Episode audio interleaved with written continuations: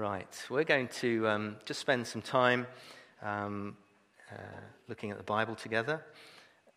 And just before that, I want to talk about this series that we've been uh, on. Probably nearly a year now, we've been looking through the vision of the church.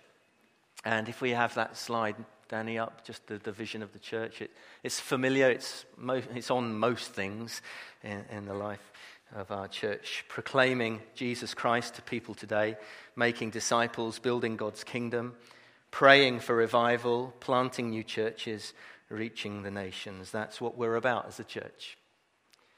And that's why it's not about a person, except the person of Jesus, obviously, but it's about uh, uh, being a, a group of people committed to doing these things and being these things. And um, sometimes I am asked, you know, uh, why this sort of framework for the vision uh, statement as a church. Basically, it's just doing what Jesus did. Jesus came proclaiming the gospel, making disciples, building the kingdom. So it's nothing we've thought up, is it? It's, we're just doing what Jesus has asked us to do. And as the Father loved me, Jesus said, so I have loved you. And as the Father has sent me, so I am sending you. So I'm going to read from Mark's Gospel, and uh, we're, we're going to be moving into this uh, area of building God's kingdom. Um, we've spent quite a lot of time making this. We could just spend every week on discipleship, obviously, but uh, uh, we, we want to just move on a little bit. So, Mark's Gospel, chapter 1. And uh, Mark's gospel is a brilliant gospel. You can just sit down and read it in one go, can't you? It is fantastic. And it's the match of the day of the gospels, it's just the highlights. Uh, there you go. I think it's exciting. Mark's gospel, chapter 1. In the beginning of the, gos- the beginning of the gospel about Jesus Christ, the Son of God. It is written in Isaiah the prophet, I will send my messenger ahead of you who will prepare your way. A voice of one calling in the desert, prepare the way for the Lord and make straight paths for him. And so John came baptizing in the desert region and preaching a baptism of repentance for the forgiveness of sins. The whole Judean countryside and all the people of Jerusalem went out to him, confessing their sins. They were baptized by him in the river Jordan. John wore clothes made of camel's hair with a leather belt around his waist, and he ate locusts and wild honey. And this was his message After me will come one more powerful than I, the thongs of whose sandals I am not worthy to stoop down and untie. I baptize you with water, but he will baptize you in the Holy Spirit. At that time, Jesus came from Nazareth in Galilee and was baptized by John in the Jordan. As Jesus was coming up out of the water, he saw heaven being torn open and the Spirit descending on him like a dove. And a voice came from heaven You are my Son, whom I love. With you I am well pleased. At once the Spirit sent him into the desert, and he was in the desert for 40 days, being tempted by Satan. He was with the wild animals, and angels attended him. And after John was put in prison, Jesus went into Galilee proclaiming the good news of God. The time has come. The kingdom of God is near. Repent and believe the good news. As Jesus walked beside the Sea of Galilee, he saw Simon and his brother Andrew casting a net into the lake, for they were fishermen. Come, follow me, Jesus said, and I will make you fishers of men. At once they left their nets and followed him. When he had gone a little farther, he saw James, son of Zebedee, and his brother John in a boat preparing their nets. Without delay, he called them, and they left their father Zebedee in the boat with the hired men and followed him. Let's just pray together.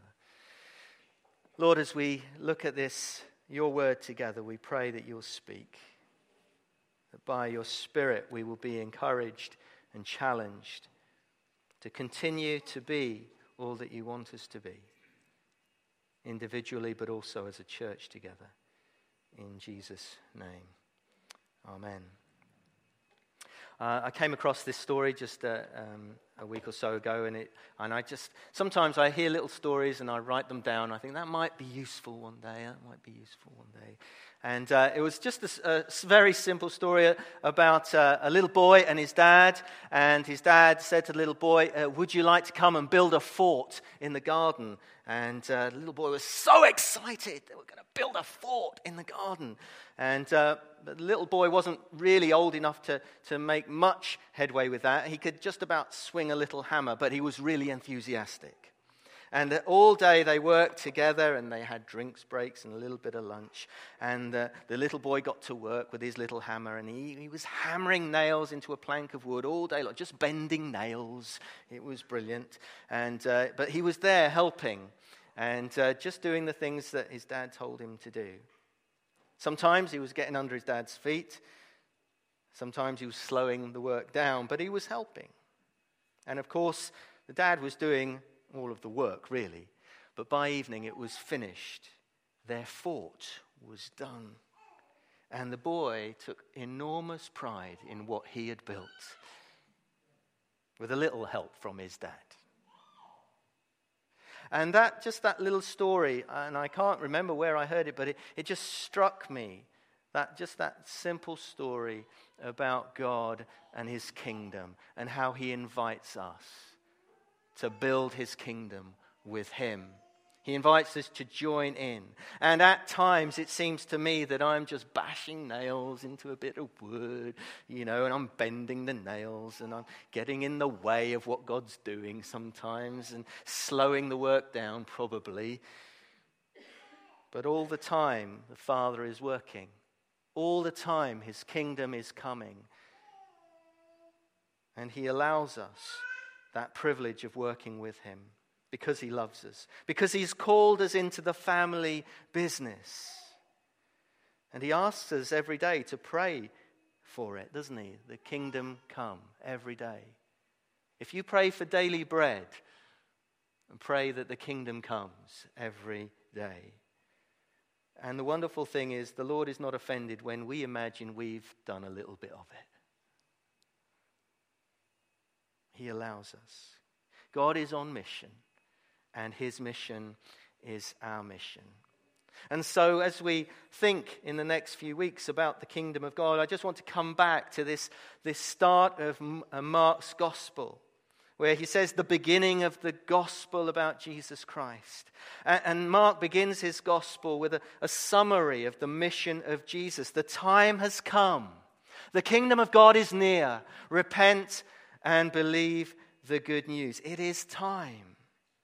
Now, not all time ticked out by our clocks and watches are of equal value. Jesus came at the right time, the Bible says. And when Jesus says the time has come, it is filled with eternal significance. Why? Because with Jesus coming, the kingdom of God is near, is at hand, is within reach because of Jesus. Repent and believe the good news. It is significant because the King of the kingdom has come.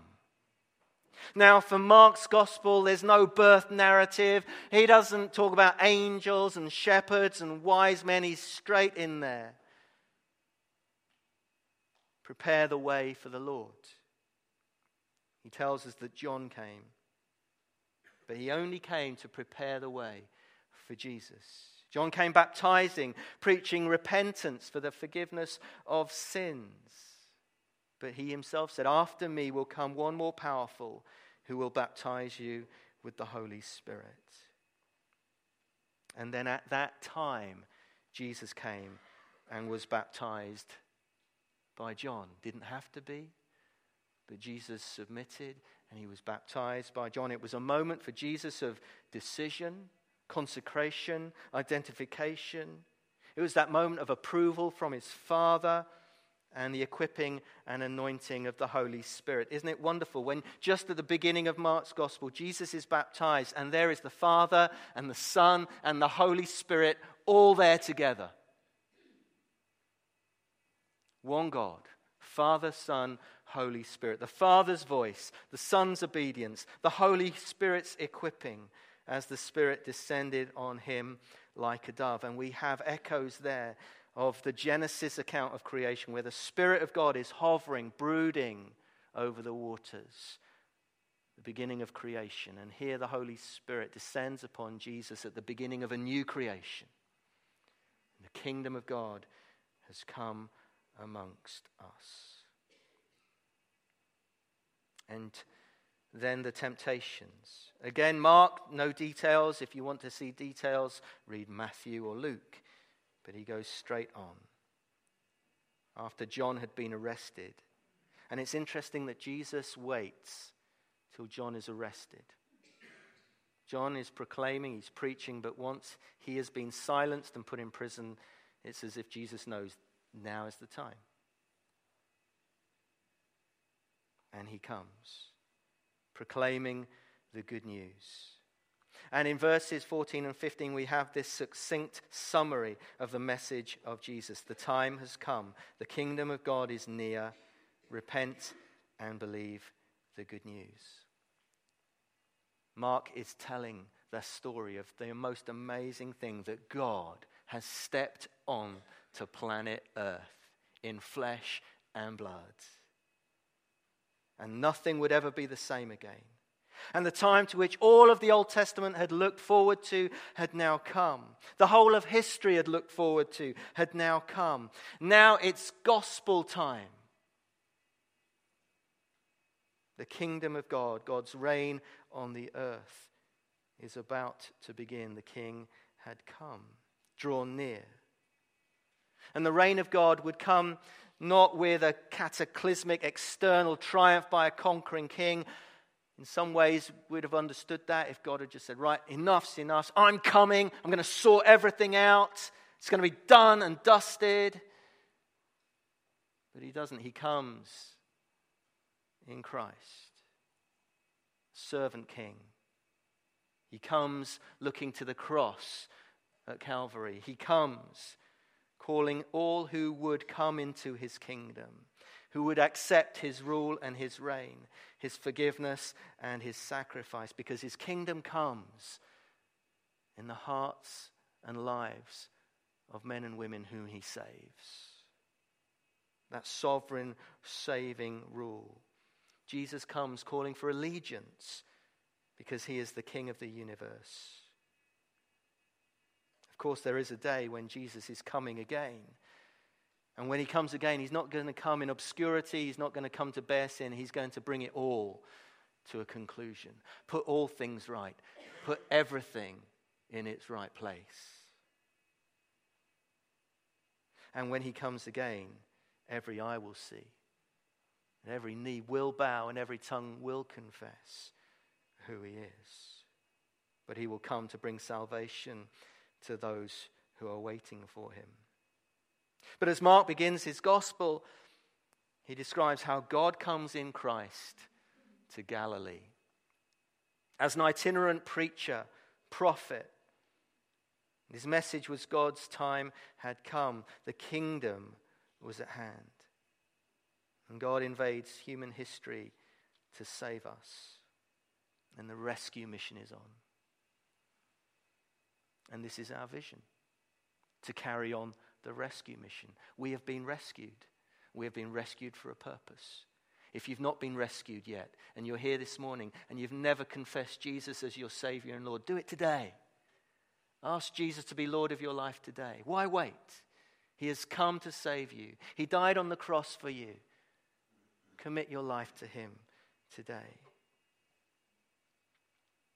And as God was king in the Old Testament, but hidden, Jesus comes as king, revealed, the image of the invisible God. Jesus reveals God. We, we cannot know who God is like and what he is like without the revelation of Jesus Christ, the image of the invisible God, the exact representation of his being, the Bible says. And as Jesus comes preaching, men and women are confronted by the kingdom of God in its nearness. And we live in that tension. The kingdom of God is near, it is drawn near, it has begun, but is not fully revealed because until he comes again. But it comes in the lives of men and women. And Jesus, here, right at the beginning, calls for a radical decision, a radical response. No half hearted, no sort of wishy washy followers of Christ. Jesus is God's appeal. He comes himself. Repent and believe the good news. And then he encounters individuals with this come follow me, come follow me. And in every life, I don't know whether that moment came as, a, as an instant moment in your life or whether it's just a gradual moment. There must have come a moment of decision when you decided that I am going to follow Christ, I am going to live for Him. I've met people who live an undecided life. And they kind of, oh, I'm not so sure yet. But an undecided life, as John Oxenham says, is a wasted life, is a, is a discontented life, is a tragic life, and actually is a deceived life. Because it's time to make a decision. Jesus calls us to make a decision, calls for a response, to believe, to repent. Now, if I was to walk down the high street today and just start shouting, you know, repent and believe the good news, it, I might not get a great response. Jesse's agreeing with me. I'm, I might not, you know, people might not even understand what I'm talking about. You know, and I'm so full of jargon. You know, I've been following Jesus so long. I repent. Who knows what that means? I think it's seen in such a very negative way. But repentance isn't supposed to be like. Repentance means a change of direction, change of mind, change of heart. If we're asking people, will you change your mind about Jesus? This sounds much better than repent, doesn't it? It's only because I emphasized it, probably. But it doesn't sound better if it's soft. Repent. Change your mind about Jesus. That's what we're asking people to consider. Change your mind about Jesus, what you have thought about him and then change direction. It involves a turning away and a turning to. Of course it does. And however we come to faith, I mean, I came to faith not under a severe conviction of sin in my life. I didn't even think I was a sinner because I thought I knew what people who sinned were, and I wasn't one of them. I hadn't read the Ten Commandments, probably, very well, like the first one. I came to Christ under conviction of his love. I was completely broken by the fact that Jesus Christ, if he is who he says he is, would die on a cross for me. It just blew me away. And then, as I invited into my life the Lord of glory, he suddenly showed me why I needed to repent and all the stuff in my life that he took away. So, however, we come under a conviction of sin, conviction of God's love, a call to obedience, just a sense this is true. I've met people who just, they came to faith because it is true. It's just got the truth about it. They all involve a turning, a turning from our own way to God's way. That's repentance. We're calling people to change their mind about Jesus. Jesus called them to change their mind, change their direction. And as we walk on with Him, obviously, we want to turn away from those things that would drag us down. And then we're calling people to believe. And some, for some people, it's the hardest thing to believe. You know, uh, I enter discussions that, that I wish I had your faith. And as if we've kind of suddenly mustered up this amazing thing that we call faith, and we're just trusting Christ. That's what faith is. We're believing Jesus. We're taking him at his word. Who else would you believe? I mean, we need to call on this. You know, we, people do struggle having faith. But what, who are they trusting in then? You know, let's, let's challenge. I always feel I'm the one being challenged. Well, prove to me that God exists. Prove to me that Jesus is real. Prove to me. Well, what have you got to offer? What's on offer then? What's better? There's nothing.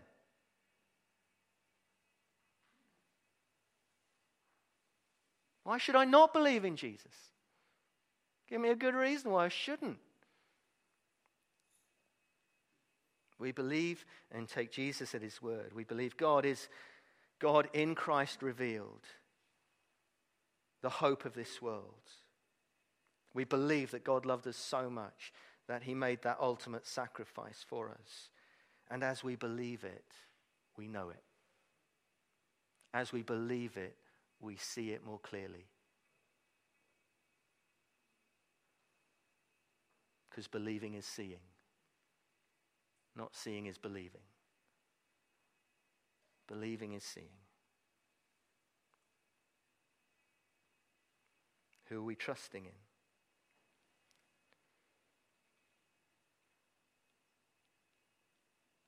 Jesus said, Trust God. Trust also in me. Follow me. Become my disciple. And that's what we've been thinking about over these past weeks and months. Being disciples of Jesus Christ. Because belief and repentance involves commitment. Commitment. And that's another thing that, ooh, I believe in Jesus, but I'm just not committed to it. Well, what's all that about? You can't believe in Jesus and not be committed to it. It's life and death more. Yes, he demands a response and commitment. Not just an assent, not just a nod of the head, but he calls us to build his kingdom with him. We're here to build his kingdom with him. That's why we exist as a church. That's why we've been here for three years. We're here to build the kingdom of God, and He is building. For Simon, Andrew, James, and John, in this first chapter of Mark's gospel, it did mean leaving everything to follow. I think some people have a fear that if you're going to commit to Jesus, that means He's going to do that with you. He's got some cunning plan to ruin your life. I used to think that. God got really, got really hold of your life. He'd ask you to do something horrendous, like be a missionary or a Baptist minister. You know, it's, really that you didn't want to do. And the funny thing is, when God gets hold of your life and you give Him everything, whatever He asks you, you think, wow, as long as you're with me. I ain't going unless you're coming too. But others, you read through the Gospels, they say, I'm coming with you, Jesus. I'm getting my stuff. Just get my stuff. I'm coming with you. No, stay where you are. Stay where you are. Your friends and your families need to know the truth, need to know the good news. For some, some of us that today, He might be calling you to the other side of the world, and we rejoice with that. Others, He's just saying, stay where you are. It's where I want you, it's where I've placed you that you might be there for me. Mission on the doorstep. We are called into the family business. He called Simon and Andrew and James and John fishers of men. That was the new family business, fishers of men. To walk with Jesus to witness to the nearness of the kingdom. And whenever the gospel is preached, whether it's in word or deed, whether it's in workplace or home or, or in a school hall, wherever the gospel is preached, the kingdom is at hand, it's near. It's amazing that anyone can come into the kingdom just in a moment. So we're the ones giving the invitation. I think we need to get a bit more radical about this. Let's drop the repent, you know, the words that no one understands, but change your mind about Jesus. He loves you. He wants to forgive your sins and give you life that will never end.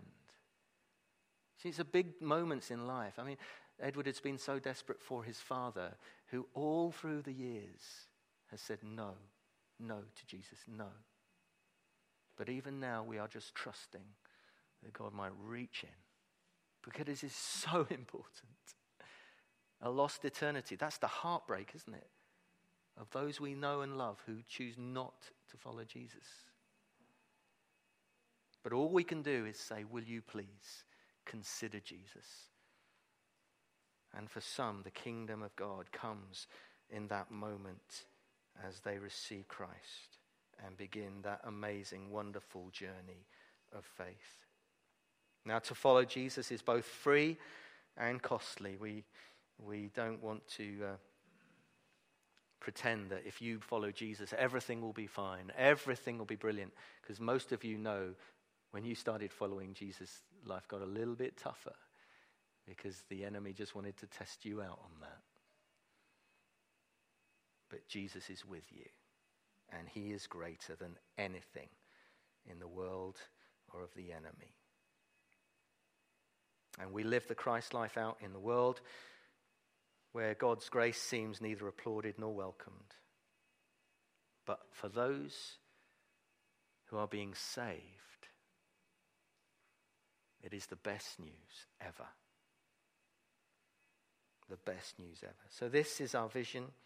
And we're going to be spending some time just looking at the kingdom of God and what that means. But our vision is the vision of Christ, the mission of Jesus, who came proclaiming good news, making disciple, building his kingdom. So we proclaim Jesus Christ to people today, make disciples, build God's kingdom. And yes, we're praying for revival because we desperately need it.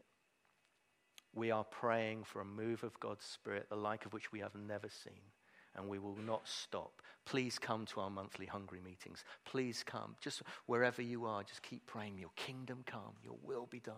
We want to see God move in this area, in this land. And he calls us just to join with him in that way. Just that story of that little boy helping his dad. The kingdom is coming. Let's be part of it. Amen. Let's pray together.